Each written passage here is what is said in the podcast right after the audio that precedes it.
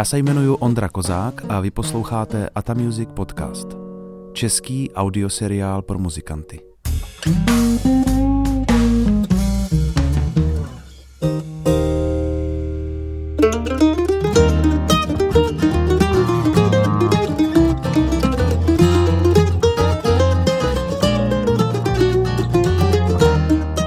Ahoj, vítám vás u 18. dílu Ata Music podcastu. Je to první epizoda v roce 2019 a je trochu jiná než ty předchozí a než ty následující. To proto, že tentokrát nemám žádného hosta, ale přečtu svůj nejnovější článek na téma proč, co a jak cvičím. Na začátek chci poděkovat Mirkovi Kleprlíkovi, účastníkovi našich dílen mimo jiné, za jeho příspěvek na provoz tohoto podcastu – Kdybyste taky chtěli přispět, tak na stránce atamusic.eu lomeno podcast zjistíte, jak na to. Máme za sebou konečně období Vánoc, já jsem během nich docela dost hrál, dělal jsem na nové desce New Aliquot, taky jsem byl nemocný, věnoval jsem se rodině a taky jsem trochu lenošil a sumarizoval moje aktivity v roce 2018, což byl můj úplně první rok, stoprocentně na volné noze Předtím jsem vždycky aspoň nějaký úvazek někde zaměstnanecký měl. Byl to taky rok, kdy jsem nejvíc učil a to ne ani tak soukromně, jako spíš na dílnách, kterých jsem organizoval sedm a na dalších šesti učil. Musím moc poděkovat všem, co jezdí na všechny naše dílny, protože mi to umožňuje věnovat se tomu, co mě baví a taky to baví a pomáhá spoustě z vás, což je nejen to učení a organizování dílen, ale taky třeba příprava tohohle podcastu, který zabere hodně času. Když jsem řekl naše dílny, musím poděkovat všem lektorům a spolupracovníkům, bez kterých bych to nezvládl. Jmenovitě to byli Vítek Hanulík, Karel Začal, Pavel Duda, Richard Ciferský, Evka Beňačková, Henrich Novák, Luboš Malina, Ralf Schut, Luz van Scheich, Peter Mečiar, moje žena Marta, Dominika Hanulíková a Lee Bitgood. Dílny samozřejmě chystáme v podobném obsazení i letos a na čtyři z nich už se můžete hlásit na stránkách atamusic.eu. Novinkou bude foukací harmonika na dílně Jesenický shuffle, kterou bude učit skvělý hráč a velký nadšenec Matěj Ptašek. Více dozvíte na atamusic.eu lomeno JS jako Jesenický shuffle. Učení je samozřejmě hodně provázáno s hraním a já jsem si uvědomil, že i když dílny jsou super, vlastně nejvíc ze všeho bych chtěl hrát a proto jsem začal nejen točit svou druhou solovou desku, plánuju dělat každý měsíc hudební večery u nás v Jeseníku a kytarové večírky různě po republice, ale začal jsem taky trochu víc a efektivněji cvičit. Proč, jak a co, to je náplní článku, který jsem se dlouho chystal napsat a před pár dny konečně dokončil. Protože je docela dlouhý a přijde mi, že by mohl zajímat spoustu z vás, aktivních muzikantů, je tenhle článek i obsahem tohohle dílu podcastu. Než se k němu ale dostanu, chtěl jsem ještě zmínit desku Bits and Pieces, kterou jsme natočili loni s Ralfem Schutem. Pomohlo nám ji vydat poměrně dost našich fanoušků prostřednictvím crowdfundingu – jsem moc vděčný, že díky muzice existuje takováhle komunita kamarádů a že nám dnešní moderní vynálezy umožňují takhle nadálku spolupracovat i třeba na vydávání desky. Díky taky všem, co podpořili projekt Bohemian Jazz Guitars Tribute Marka Rejhona a Tomáše Dvořáka. Marek byl hostem v předchozím díle tohohle podcastu. A já se chystám tenhle vynález, teď myslím crowdfunding, znovu otestovat letos na trochu podobném projektu, což bude ta moje solová deska. Tu točím v Německu a představuje v každé skladbě jinou kytaru ze vzácné soukromé sbírky převážně předválečných nástrojů. Součástí toho projektu bude taky booklet s detaily použitých kytar a knížka s tabulaturami. Vydání plánuju někdy v půlce června a vy si tu desku a případně knížku budete moct předplatit už od půlky dubna v rámci kampaně, kterou spustím a o které se dozvíte prostřednictvím podcastu a nebo na mojich stránkách ondrakozák.com, kam se můžete zapsat pro odběr novinek, takže vám to napíšu přímo do mailu. A když už tak trochu zhrnuju uplynulý rok, zmíním se ještě o tomhle podcastu, který jsem začal připravovat právě před rokem. Je s ním docela dost práce, ostatně jako se vším, co mě napadne jen tak v autě a až potom zjistím, co to všechno obnáší. Ale rozhodně toho nelituju, považuji to za jedno z těch lepších rozhodnutí v mém životě a chci pokračovat i letos. Jednak mě těší odezva od kamarádů, ale i úplně neznámých lidí, co to poslouchají. A taky moc děkuji všem, kterým podcast dělá takovou radost a jsou v situaci, že si můžou dovolit darovat dobrovolný příspěvek na jeho provoz, který mě kromě fůry času stojí taky nějaké peníze. Ale největší přínos má podcast asi pro mě, protože jednak jsem se dostal do bližšího kontaktu s lidmi, kterých si vážím pro jejich práci a kterých se málo kdo zeptá na věci, co mě zajímají. A taky je to pro mě škola, jak se zlepšovat v mluvení, pokládání otázek a postprodukci a tímto děkuji všem laskavým kritikům, protože jenom chválou se člověk nikam moc neposune. Připomínám, že všechny možnosti poslechu podcastu najdete na atamusic.eu lomeno podcast. Novinkou je, že podcast najdete i v aplikaci Spotify. Pro jeden z chystaných dílů jsem nedávno spovídal Stanka Palucha a ten mě už dřív upozornil na jméno fenomenálního houslisty Billyho Contrerase, kterého vám vřele doporučuji k pozornosti. Billy Contreras, psáno Contreras. S Billym je taky rozhovor v prvním díle zajímavého podcastu, který jsem díky tomu objevil. Dělá ho Christian House a jmenuje se Creative Strings Podcast. Psáno Creative Strings. Je tam spousta zajímavého obsahu a pokud umíte trochu anglicky, určitě si něco pustte. V tomhle mém podcastu jsem spovídal už pár lidí na téma cvičení a je zřejmé, že dneska už není problém sehnat informace, stačí se podívat na YouTube a máte do smrti na čem dělat, ale spíš, eh, myslím, lidem chybí čas, energie, motivace na to, abychom ty informace dokázali vstřebat a přetavit, dostat je pod kůži, abychom je mohli opravdu použít. A myslím, že to je cílem cvičení, o kterém je článek na mém blogu na stránce ondrakozak.com a taky zbytek tohoto dílu podcastu. Na stránkách je článek proložen mými fotkami a tady pro změnu mezi kapitolami uslyšíte ukázky z mojí už pět let staré desky Ataman.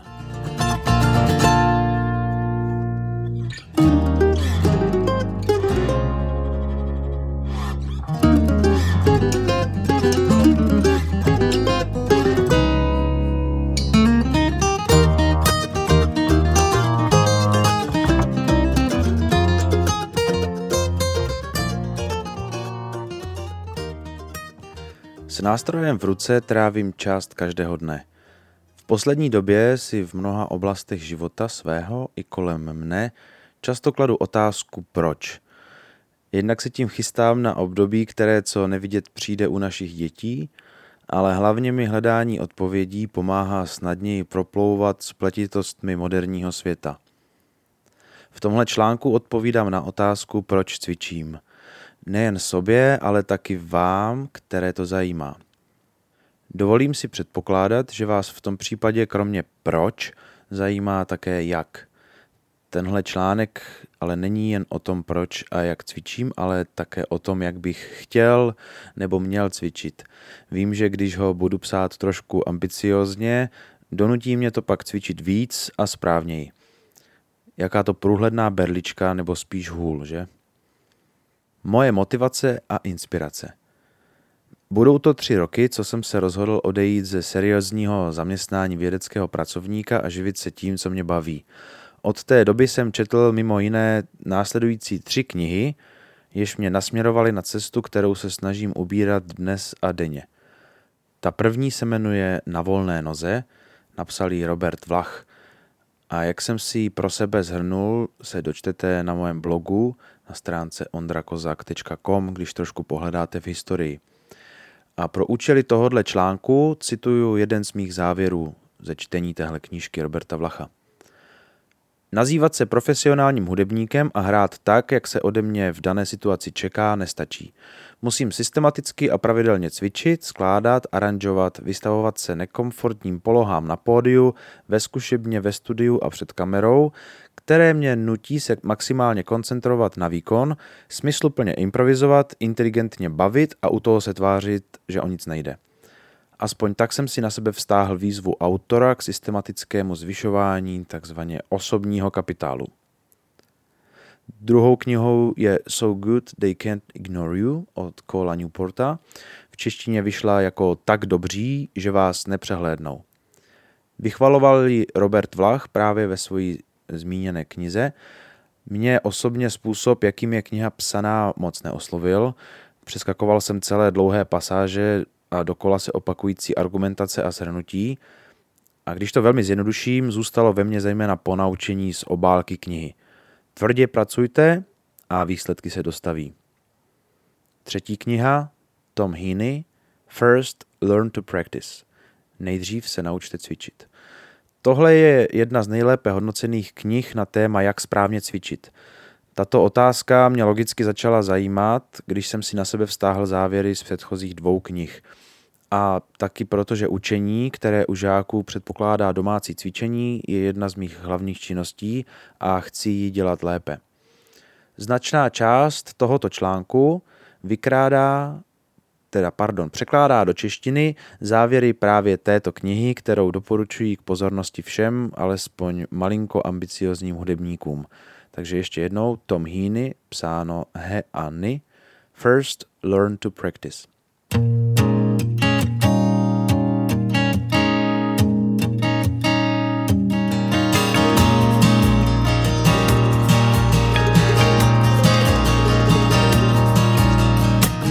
Like many times before.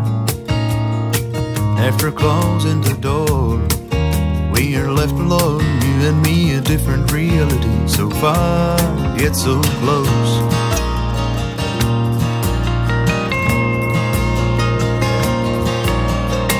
Like a harp with no string, just another ordinary thing.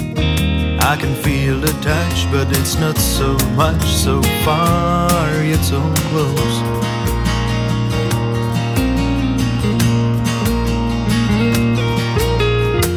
You took me out of this world for just one night, just two of us. And I still can't forget your smile.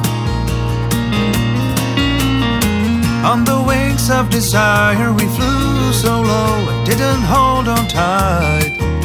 I'm ready, just let me know when. Let's go through it again.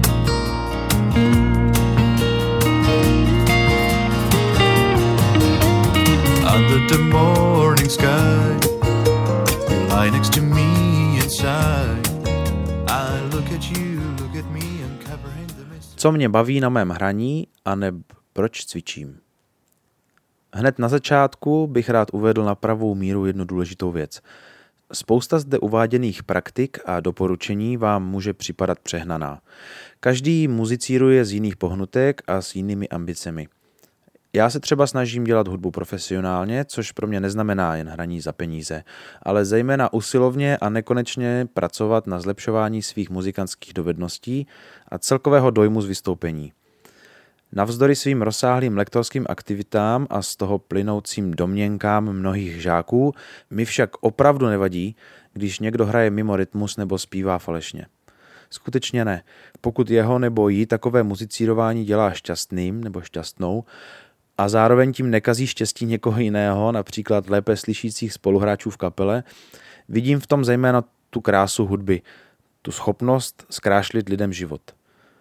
Pokud tedy hrajete nebo zpíváte tak, jak vám ruce nebo zobák narostly a dělá vám to takhle radost, nenechte si ji prosím tímhle článkem, respektive podcastem, v žádném případě vzít. Mě na muzice samozřejmě baví spontánnost a přírodní syrovost. Někdo zase rád zpívá písničky svých idolů, někdo je rád středem pozornosti a proto hraje na hlas, někdo má rád adrenalin, rychlých temp, někoho prostě těší být obklopen kamarády muzikanty a tak dále. Pokud jsou tyhle věci pro vás to hlavní, tenhle článek, respektive podcast, vás nejspíš příliš nezasáhne. Jak jsem ale naznačil, každému dle jeho přístupu a pokročilosti dělá hudba radost jiným způsobem.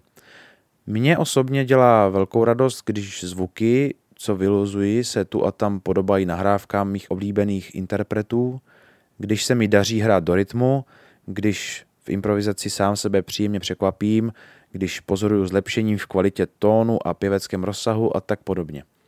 A proto cvičím. Pokud cítíte, že by vaše muzicírování mohlo znít lépe, pokračujte v poslechu směle dál. Kdybyste si z něj odnesli jen jedinou praktickou informaci, účel tohoto podcastu byl splněn. Pozor, prozradím pointu, přeju si, aby tou jedinou informací bylo cvič s metronomem. Pokud nic konkrétního nedostatečného ve svém hraní neslyšíte, zkuste sami sebe nahrát a v klidu si to poslechnout. Pořád nevidíte žádnou cestu ke zlepšení, ale cítíte, že to není ono? Pak bude fajn najít si učitele. Nebo zajet na nějakou hudební dílnu, a nebo začít poslouchat dobré nahrávky. O významu poslouchání pro muzikanty jsem napsal článek před rokem a mimo jiné tam píšu. Poslechem dobré hudby cizelujete svůj vkus a tak dokážete sami snadněji posoudit kvalitu vaší hry. Jsem si jistý, že nahrávky mi byly a jsou nejlepším učitelem. Nevím, jak jste na tom s respektem k autoritám a tvrdohlavostí vy, ale na mě vždy víc než doporučení učitelů a kritiků fungovalo moje vlastní uvědomění si, že je něco špatně a dalo by se to zlepšit. A tohle zjištění by těžko mohlo přijít, kdybych neměl srovnání s něčím lepším, tedy s nahrávkami. Při poslechu nahrávek je taky důležité trénovat kritické slyšení. Slovy Toma Heaneyho navykněte své uši na to, co znamená perfektní. To pomáhá lépe odhalovat chyby ve vlastním hraní. Když si dneska pustím nahrávky z doby, kdy jsme začínali s mou první kapelou, slyším tam plno chyb, které jsem tenkrát vůbec nevnímal. Postupem času jsem se zlepšil nejen v hraní, ale taky ve slyšení. A to považuji za minimálně stejně důležité. A taky proto dnes cvičím víc než dřív, protože díky zbystřenému sluchu pořád slyším další a další nedostatky svého hraní. A ještě jeden důvod ke cvičení mám. Jednoduše mě baví. Snad proto vědomí, že cvičení opravdu funguje, protože od doby, kdy cvičím opravdu každý den a efektivněji, pozoruju mnohem rychlejší zlepšování se. Nejhůř se mi poslouchají nahrávky mého hraní na housle, ale přitom mám ten nástroj neskutečně rád. Momentálně už asi tři týdny skoro každý den začínám tím, že cvičím na housle, i když mě v dohledné době žádná houslová výzva nečeká. Prostě mě to baví. Tom Heaney píše ve své knize, že pokud vás cvičení nebaví, musíte věci zkoušet a měnit tak dlouho, až vás to bavit začne. Jak prosté.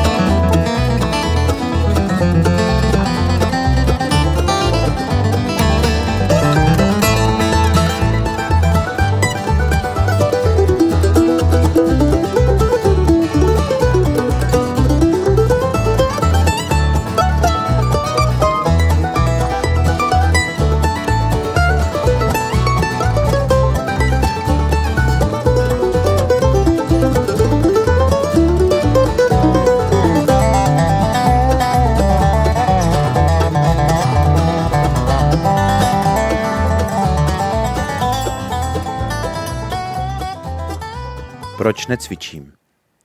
V rozhovorech pro Ata Music Podcast se občas ptám hostů, kteří učí, na nejčastější chyby jejich žáků. Už jsem několikrát dostal odpověď, že jim chybí motivace a výdrž při domácím cvičení, bez kterého to přitom nejde. Je pravda, že bych mohl cvičit víc a hlavně cítím, že jsem mohl a měl cvičit víc v dětství. Proč jsem necvičil nebo proč obecně lidé necvičí, kolik by chtěli nebo měli? Za prvé, je tolik dalších lákadel, kterými se dá příjemně strávit čas. Počítač mám v pokoji už od dětství a i když mu vděčím za mnohé dobré, tak taky za to, že jsem cvičil méně, než bylo potřeba. Televizi už naštěstí nemám spoustu let a je to velký příspěvek do časového fondu. Stejně jako třeba doplněk do internetového prohlížeče Kill News Feed, který mi skrývá obsah Facebooku na počítači. Taky si začínám vymýšlet důmyslnější řešení pro lepší soustředění při cvičení, jako třeba nedávno instalaci opěrek na ruce u křesla při pracovním stole, takže nemůžu prostě u počítače hrát. Musím vstát a jít si sednout na jinou židli mimo dosah obrazovky. Za druhé, už je pozdě, jsem starý, je mnoho lepších, které nedoženu. A když slyším někoho lepšího, mám chuť spálit kytaru. Tímhle jsem naštěstí nikdy netrpěl a funguje to u mě přesně obráceně. Když slyším někoho lepšího, nejraději bych odešel v půlce koncertu proto, abych mohl hned začít cvičit. A už nějakou dobu se nesnažím s někým poměřovat, protože to nejde. Muzika není sport. Chápu, že je nám vrozená nějaká soutěživost, ale v muzice pro ní opravdu místo nevidím. Právo hrát má úplně každý. Za třetí, nebaví mě to. Cvičení mě nebavilo v době, kdy mi někdo jiný říkal, že bych cvičit měl. Bylo to typické cvičení podle osnov základní umělecké školy, tedy stupnice, etida, přednes, což dneska vnímám jako skvělou kombinaci, ale tenkrát jsem prostě nevěděl, k čemu je dobrá stupnice a etida a rozhodně jsem je necvičil správně. Dnes to vím, nebo tuším, a jejich cvičení mě baví. Vím, že se při nich mám soustředit nejen na noty, ale i na tón, intonaci, správné pohyby rukou. Když v tom budu hledat pěknou muziku, budu zklamán, znuděn a začnu tuhle část cvičení přeskakovat, protože to většinou pěkná muzika není.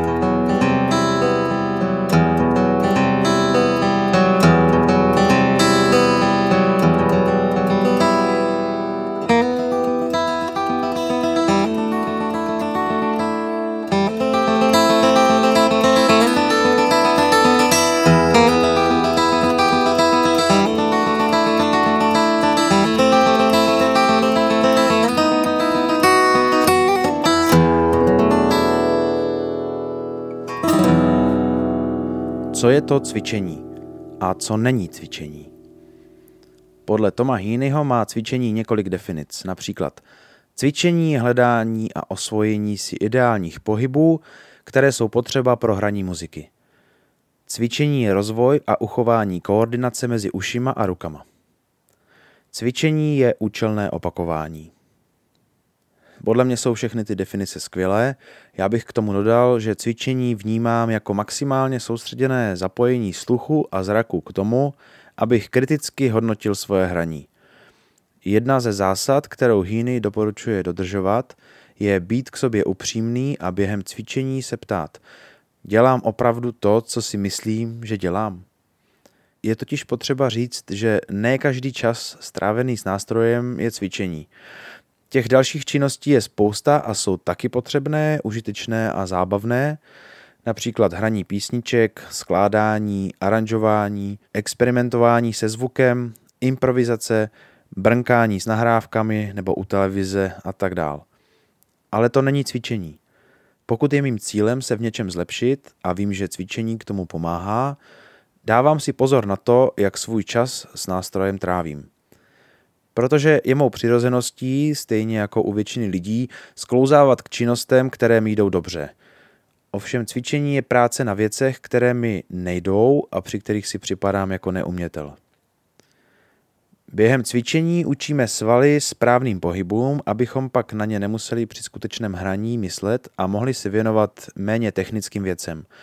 Třeba procítěné prezentaci, emocím, rytmické souhře v kapele, písni jako celku, úsměvům a očnímu kontaktu se spoluhráči nebo publikem, předstírání, že to nic není a tak dál. Jedna z kapitol Hýnyho knihy se proto jmenuje Umíš to tehdy, když to umí tvoje ruce. Tím vysvětluje, co je tím účelem onoho opakování, o kterém píše v jedné z definic cvičení, že cvičení je účelné opakování. V knize je poukázáno na rozdíl mezi tím, jak se učí náš mozek a jak se učí naše ruce. Hlava se učí nesrovnatelně rychleji tím, že novou věc proskoumá a informaci o ní si spojí s těmi už uloženými informacemi. Ale ruce, respektive svaly obecně takhle nefungují. U těch se návyky tvoří opakováním pohybu. To ale znamená, že hlava to umí vždycky rychleji než ruce a často máme tendenci považovat věc za zvládnutou, i když tomu tak vlastně není. A proto je potřeba při cvičení zejména problematická místa mnohokrát zopakovat. Je zřejmé, že cvičení není zdaleka to stejné, co hraní. Jsou to dokonce velice odlišné činnosti, které Tom Heaney vystihl následovně. Hraní to je soustředění na hudbu, cvičení je soustředění na pohyb. Při hraní máme potěšení z dobrého hraní, při cvičení máme potěšení ze zlepšování se. Při hraní nás zajímá celek, při cvičení nás zajímají kousky skladby. Při hraní už většina rozhodnutí byla učiněna. Při cvičení stále činíme nějaká rozhodnutí. Při hraní zapojujeme cítění, při cvičení zapojujeme myšlení.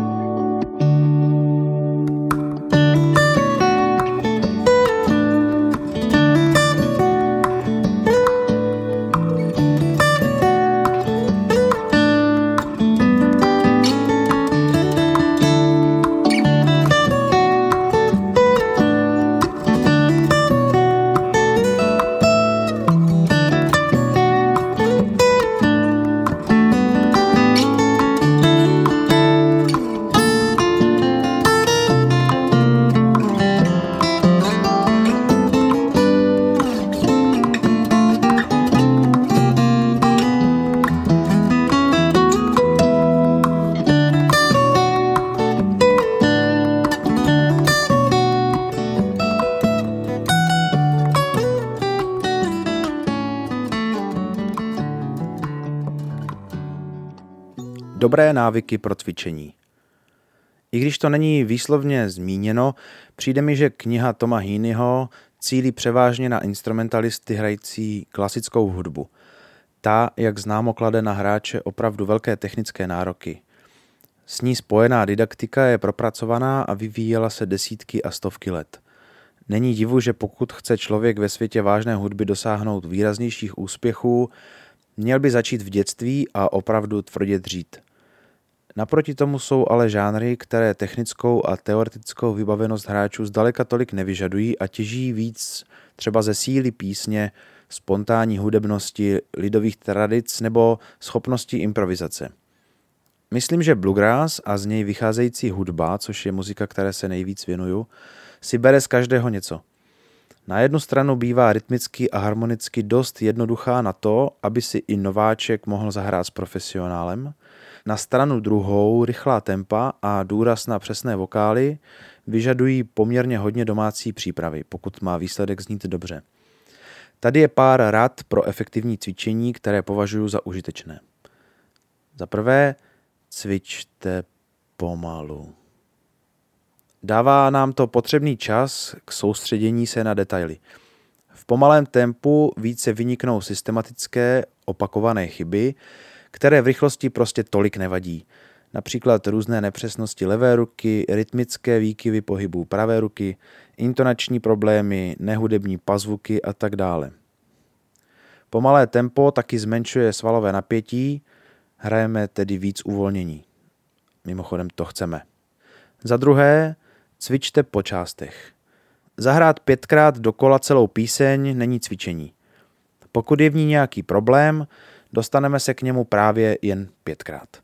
Když se zaměříme jen na to místo, procvičíme ho za stejný čas mnohonásobně víc. Ony části, o kterých mluvím, když říkám cvičte po částech, můžou být jednak takty nebo skupinky taktů, ale taky třeba jen rytmus dané pasáže nebo naopak jen výšky několika po sobě jdoucích not bez nutnosti cvičit je hnedka v rytmu. Příklad. Umím zahrát solo, ale nedokážu na něj nastoupit včas. To je problém rytmický. K jehož řešení není potřeba hrát skladbu od začátku do konce a možná není ani nezbytně potřeba nástroj. Zkuste si to nejdříve zaspívat. Za třetí, cvičte jen soustředění.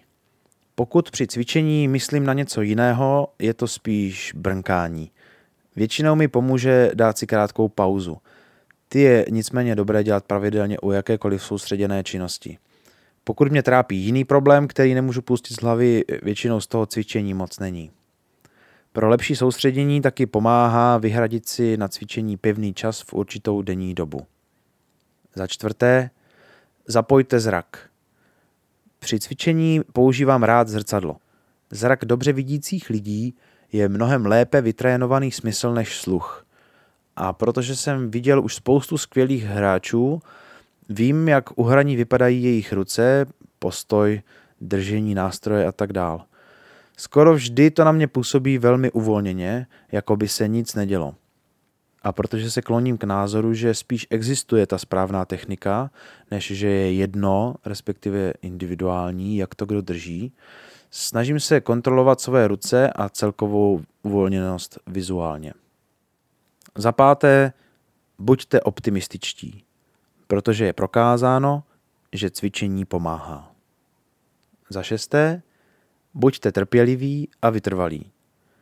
Existuje teorie, že pro dosažení špičkové úrovně v libovolné činnosti potřebuje člověk 10 000 hodin tréninku. Je to samozřejmě těžko prokazatelná teze, nicméně dobrým hudebníkem se nestanete za týden a špičkovým za rok. Bude to chtít čas a trpělivost. A protože překážky zaručeně přijdou, je fajn mít sepsané svoje cíle a nějaký dlouhodobý plán cvičení a držet se ho. Může být klidně velmi skromný, jeden až dvě položky, ale pomůže hledat cestu na místo výmluv. Já se nacházím ve fázi, kdy cvičím konkrétní skladby pro svou chystanou desku a pro svá solová vystoupení, což je cíl sám o sobě. Ale z doby, kdy jsem takhle jasné cíle neměl, mám sešit, kde mám na první stránce napsané dlouhodobé cíle, na prvním místě je hrát lépe do rytmu, a občas se k tomu sešitu vracím a na dalších listech zaznamenávám vývoj. Píšu si věci, které jsem konkrétně cvičil, značím si věci, které mi nešly a které stojí za to, abych se k ním vrátil. Zapisuju si nápady na další cvičení a teoretické poznámky ohledně mých harmonických objevů na nástroji, o kterých jsem jistě už několikrát četl, ale dokud si na to nepřijdu sám, je to jen čtení. Za sedmé, udělejte si pohodlí. Pokud má cvičení fungovat, Nemůžu řešit, že je mi zima, že pro tmu nevidím nahmatník, že mě tlačí židle, že musím třikrát vstávat pro nějakou pomůcku, že jsem nezaplatil fakturu, že nám pláče dítě pod oknem a tak dál. Co nedělám, ale měl bych, je nějaké fyzické rozcvičení, které rozproudí krev v těle před hraním. Za osmé, buďte na sebe přiměřeně přísní. Opravdu cvičím nebo si jen brnkám? Poslouchám, jak mi to doopravdy zní, nebo mi v hlavě hraje známá nahrávka a mě jen těší, že se tomu moje hraní podobá. Když udělám chybu, vrátím se kousek zpět a zkusím to znovu. Pokud se chyba opakuje, hodně zpomalím a sleduju prsty a přemýšlím, kde dělají systematickou chybu. Když mi něco novějšího stále nejde, dám si pauzu. Hlava to potřebuje a po té chvíli to ruce často ku podivu zahrají v pohodě. Dřív jsem si třeba tvrdohlavě umínil, že zahraju to pětkrát po sobě bez chyby, jinak nejdu spát. To se mi moc neosvědčilo, protože jsem akorát hrál v křeči a ve strachu z chyby.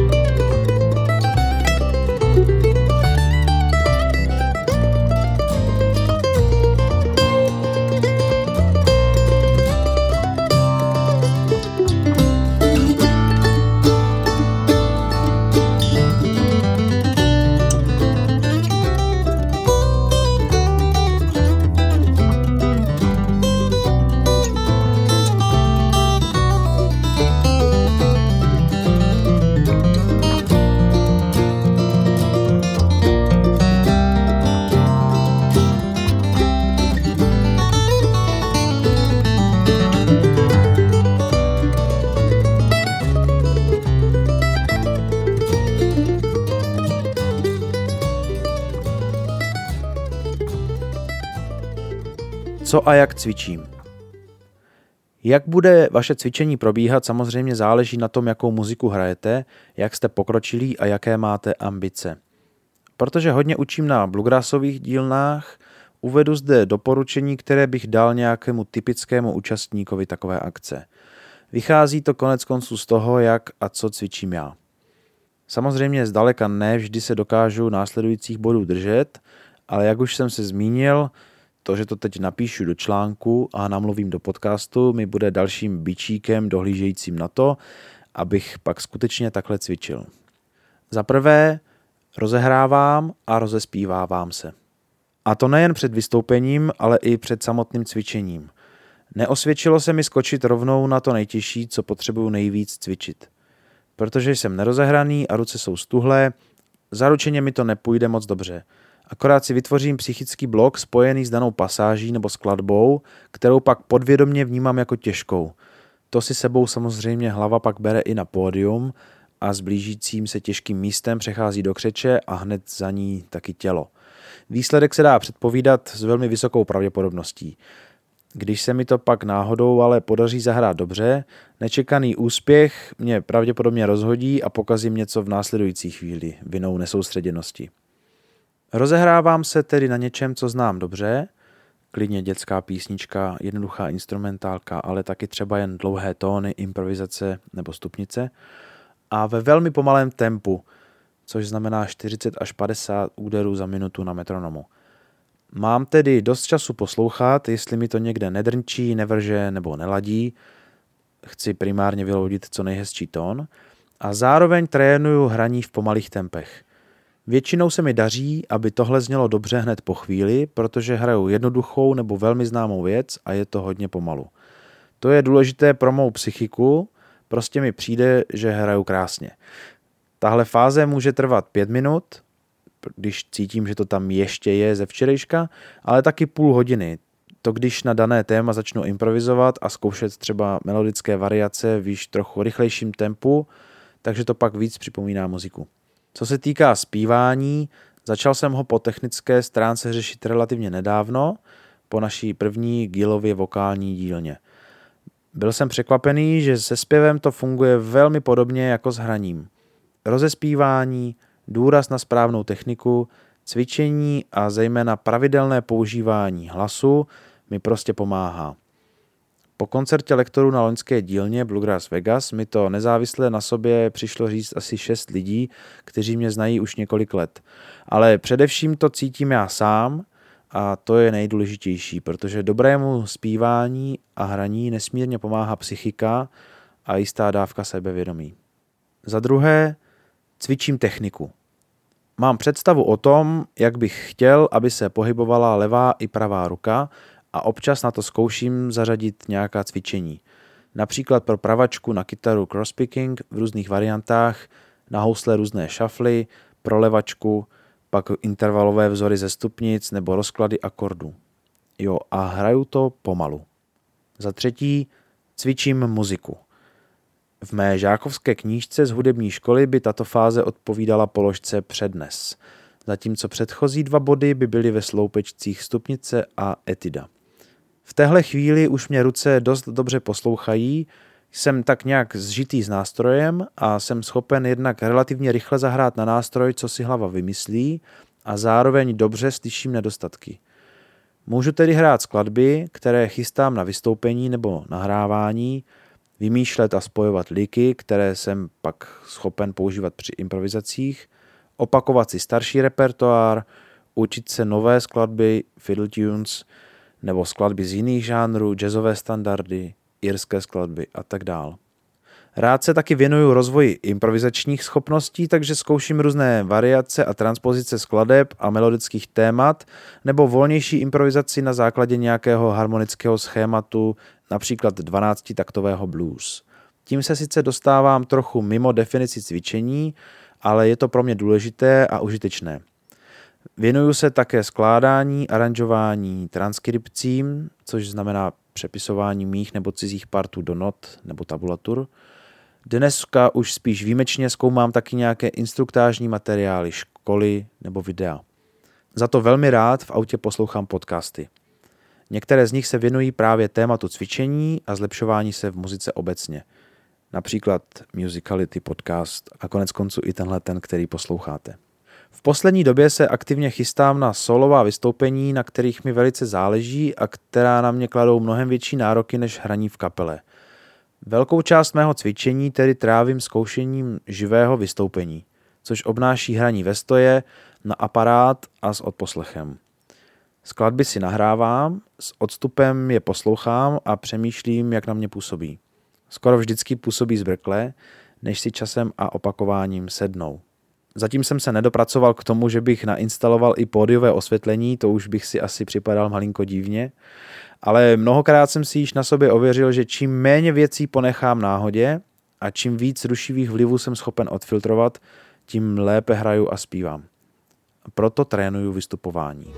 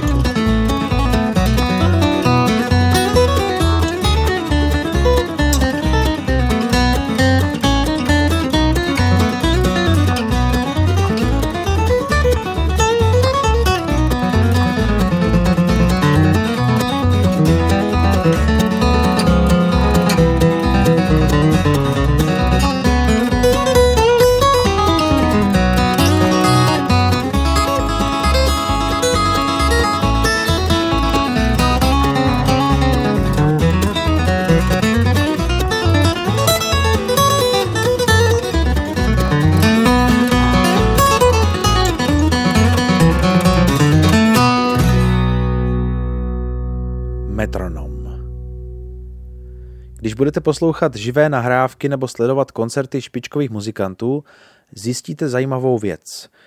Občas dělají chyby. Objevují se tam různé nedohmaty, falešné noty, sem tam i vyloženě nějaký ten soused, ale prakticky vždycky je to do rytmu. Proto to málo kdo postřehne, případně se to považuje za záměr nebo se to připíše na vrub feelingu. Když se naproti tomu odehraje chyba rytmická, podle jejího rozsahu si ji všimne několik lidí nebo úplně každý, protože to prostě přestane šlapat, nebo jak se říká, spadne řemen. Ne nadarmo je tedy rytmus považován za možná nejdůležitější věc v muzice. I skladby zdánlivě bez rytmu, jako je Vínečko bílé, by při jiném rytmickém pojetí zněly prostě divně. Když jsem začínal hrát na kytaru, zajímalo mě jako kluka především, jaké noty hrát, řešil jsem tedy jejich výšku a vzrušovala mě rychlá a dojímala pomalá tempa. Nebyl jsem od začátku zvyklý cvičit výhradně s metronomem, protože i když jsem věděl, že je důležitý, šlo to i bez něj. Hlavně doma, bez spoluhráčů, to totiž zní rytmicky docela v pořádku. Problém nastane, když hrajeme s někým dalším, což chceme dělat skoro všichni. Ne, že bych hrával úplně rytmicky špatně, ale trpěl jsem tím velmi častým problémem, kdy má člověk v těžších místech tendenci malinko zrychlit. Asi, aby to měl rychle za sebou, nebo aby se už přesvědčil, jestli uspěl. Celek se sice nerozpadne, ale tok hudby dostane rytmický kopanec a kapela nebo onen nešťastník na to pak musí zareagovat. Na tenhle problém metronom upozorňuje velice dobře a proto je dobré ho používat. Ale i do větších problémů se mohou muzikanti dostat cvičením bez rytmické opory – a to nemusí být jenom metronom, stačí i nahrávka, klidně zpomalená, dneska to jde přímo na YouTube a v každém slušném počítačovém přehrávači. Loni jsem se potkal s několika žáky, kteří hráli poměrně těžké skladby, ale když udělali chybu nebo měli výpadek, danou pasáž opakovali, místo aby pokračovali podle doprovodu dál. S takovým člověkem je bohužel souhra utrpením, respektive věc nemožná. Cvičení s metronomem, nahrávkou nebo nějakým počítačovým programem pro hraní doprovodu tento velký problém pomáhá řešit. Jiný problém představuje postupné zrychlování nebo méně časté zpomalování v průběhu celé skladby či sola. Když to dělá jeden hráč výrazněji než zbytek kapely, je potřeba to řešit individuálně cvičením s metronomem. Když to dělá celá kapela v rámci několika málo úderů za minutu a hlavně všichni zároveň, osobně to nepovažuji za problém, který bych řešil používáním metronomu na zkouškách. Podle mě je pak taková muzika, kdy nikdo nespustí oči a uši z metronomu maličko ustrašená a nudná a zůstává nudnou, i když se pak ten metronom vypne. Nicméně se na to pohledy různí a pokud máte v kapele rytmické problémy, můžete tohoto nekonfliktního člena na zkoušku přizvat. Je celkem jedno, jaký metronom používáte, já kvůli přesnosti preferuji digitální, ale mám pár doporučení k tomu, jak ho používat. Za prvé, musí hrát dostatečně nahlas a musíte ho vnímat. Jsou lidé, kteří dokážou úspěšně hrát celou skladbu úplně mimo jeho ťukání a nepřijde jim, že je něco špatně. Vždyť hraju s metronomem. S tím souvisí následující rada. Za druhé, používejte ho jen když je potřeba. Což je skoro vždy, ale pokud vám ťuká a vy přitom třeba jen hledáte pozice tónu na hmatníku, pěstujete si schopnost ho ignorovat. V tu chvíli totiž pouze ruší. Za třetí, než začnete hrát, chvíli ho pouze poslouchejte. Měli bychom se v tempu písně, nebo sola, nebo pasáže zabydlet ještě předtím, než začneme hrát. Za čtvrté, klidně ho nechejte ťukat často, to znamená hustě. Například na každou osminovou nebo šestnáctinovou notu, v principu s každým nebo s každým druhým branknutím. To vám dá okamžitou informaci o tom, ve kterém místě je rytmický problém. Pokud ale vaše hra netrpí na to, že by noty byly ve zhlucích, pak můžete klidně experimentovat s dalšími nastaveními metronomu. Například nechat si ho ťukat na lehké doby, to je to, co hraje mandolína nebo malý buben, jen jednou do taktu a to i na různých pozicích, třeba sedmá osmina v taktu, nebo ještě řidčeji, to znamená, že ten metronom bude ťukat třeba jednou za dva takty nebo ještě méně. Jisté je, že to řidčí ťukání vás nutí více spoléhat se na vaše vnitřní hodiny a tak je trénovat. Za páté, zdá se vám, že hrajete v perfektní synchronizaci s metronomem? Zkuste si kousek sebe a metronomu nahrát, ideálně v pomalém tempu a do nějakého nahrávacího programu, který vaše mrkvičky, vizuální stopy toho, co hrajete, vystaví nemilosrdnému soudu. Tohle je problém, který vadí zejména ve studiu při nahrávání do nějakého rytmického podkladu.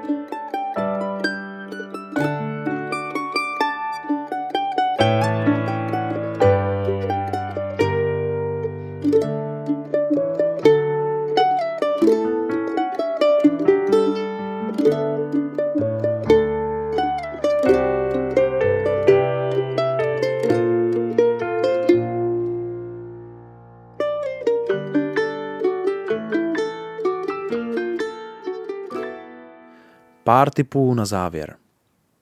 Pro vás, co jste to doposlouchali až sem, mám ještě pár osvědčených typů. Za prvé, každá sebemenší překážka bránící ve cvičení může znamenat výhru lákavější zábavy, například internetu, televize, hraní počítačových her, sledování videí, na kterých někdo jiný hraje počítačovou hru a tak dále. Proto svoje nástroje ukládám do kufru jen na cestách. Doma jsou po ruce a ideálně ve stojanu. Za druhé, všechny věci, které potřebuji ke cvičení, se snažím mít pořád nachystané. Tři základní věci, metronom, ladičku a nahrávátko mám v mobilu a ten mám tak jako tak u sebe vždycky. Pak občas nějaké noty, texty a seznamy skladeb. Jsem rád, když to nemusím hledat a proto to nejraději ukládám na bytelný notový stojan.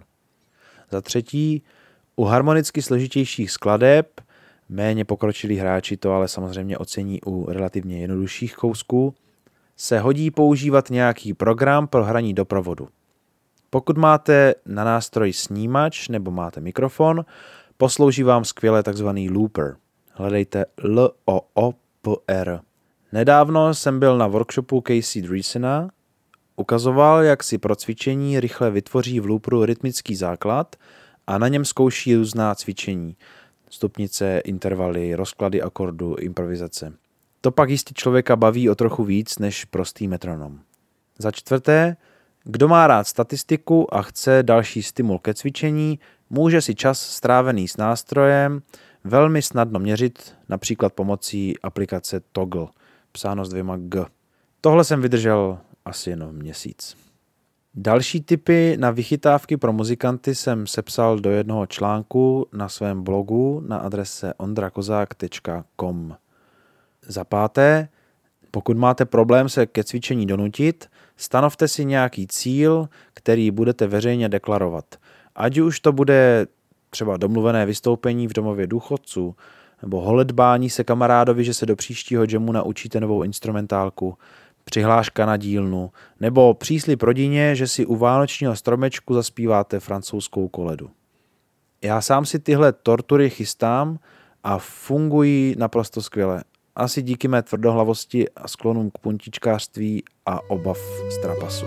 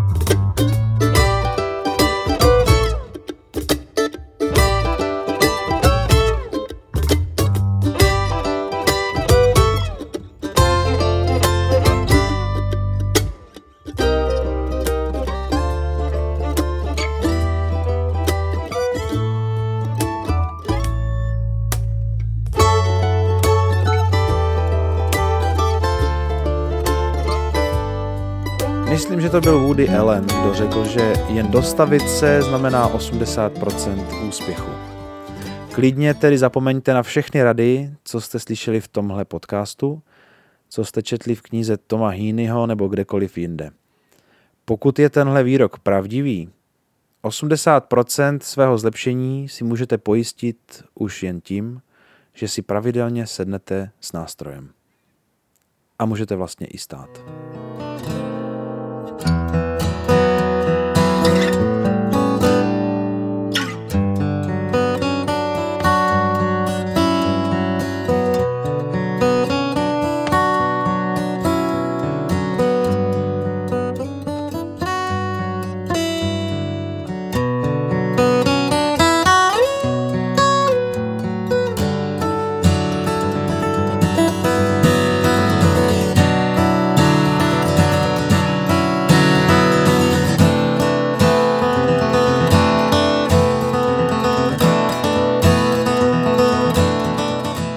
Poslouchali jste 18. díl Ata Music podcastu, českého audioseriálu pro muzikanty. Děkuji vám za pozornost a u další epizody se těší naslyšenou Ondra Kozák.